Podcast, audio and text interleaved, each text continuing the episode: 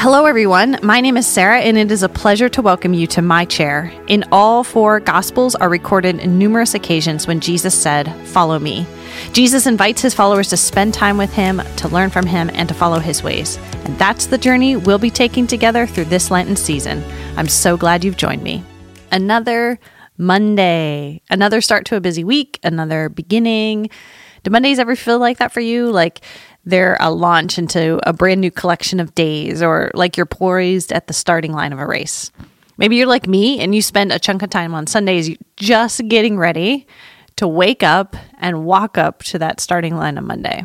So, like on Sundays, I talk through the week's schedule with my husband, Nate. I make sure the kitchen calendar is up to date. And then I review that calendar to figure out which days have margin for certain to do items like errands or laundry.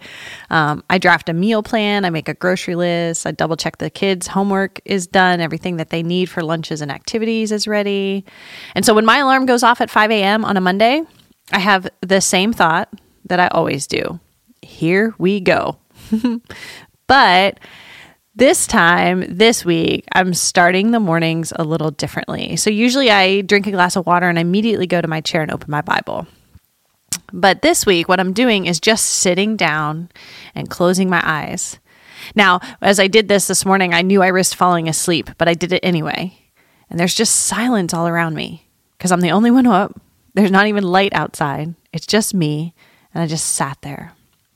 Author Susan Muto wrote this about silence.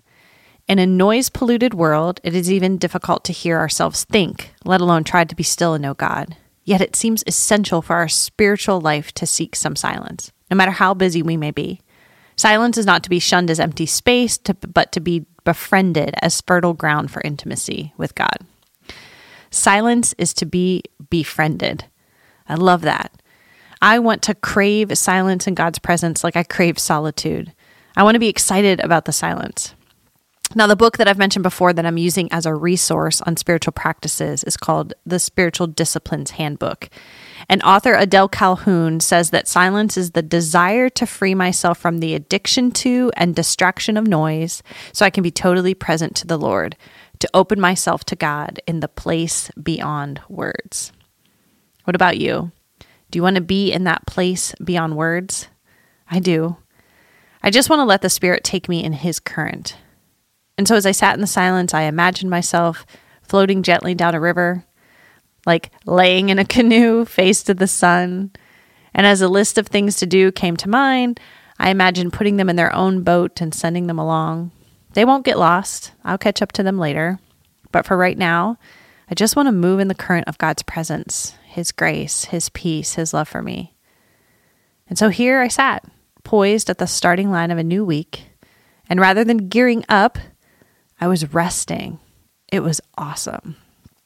And listen, I want to go back to that place.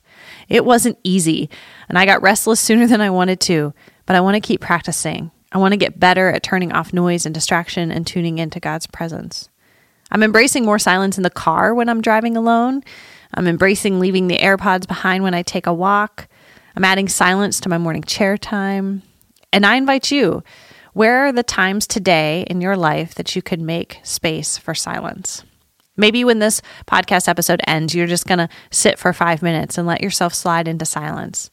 Let yourself go with the current of God's Spirit. So, just right now, take a few deep breaths. Open your heart to God. Lord, you are here. Here am I. Here am I. Thank you for joining me in my chair today. If you'd like to share something with me about your own Lenten journey, you can find me at Sarah with an H at whoisgrace.com.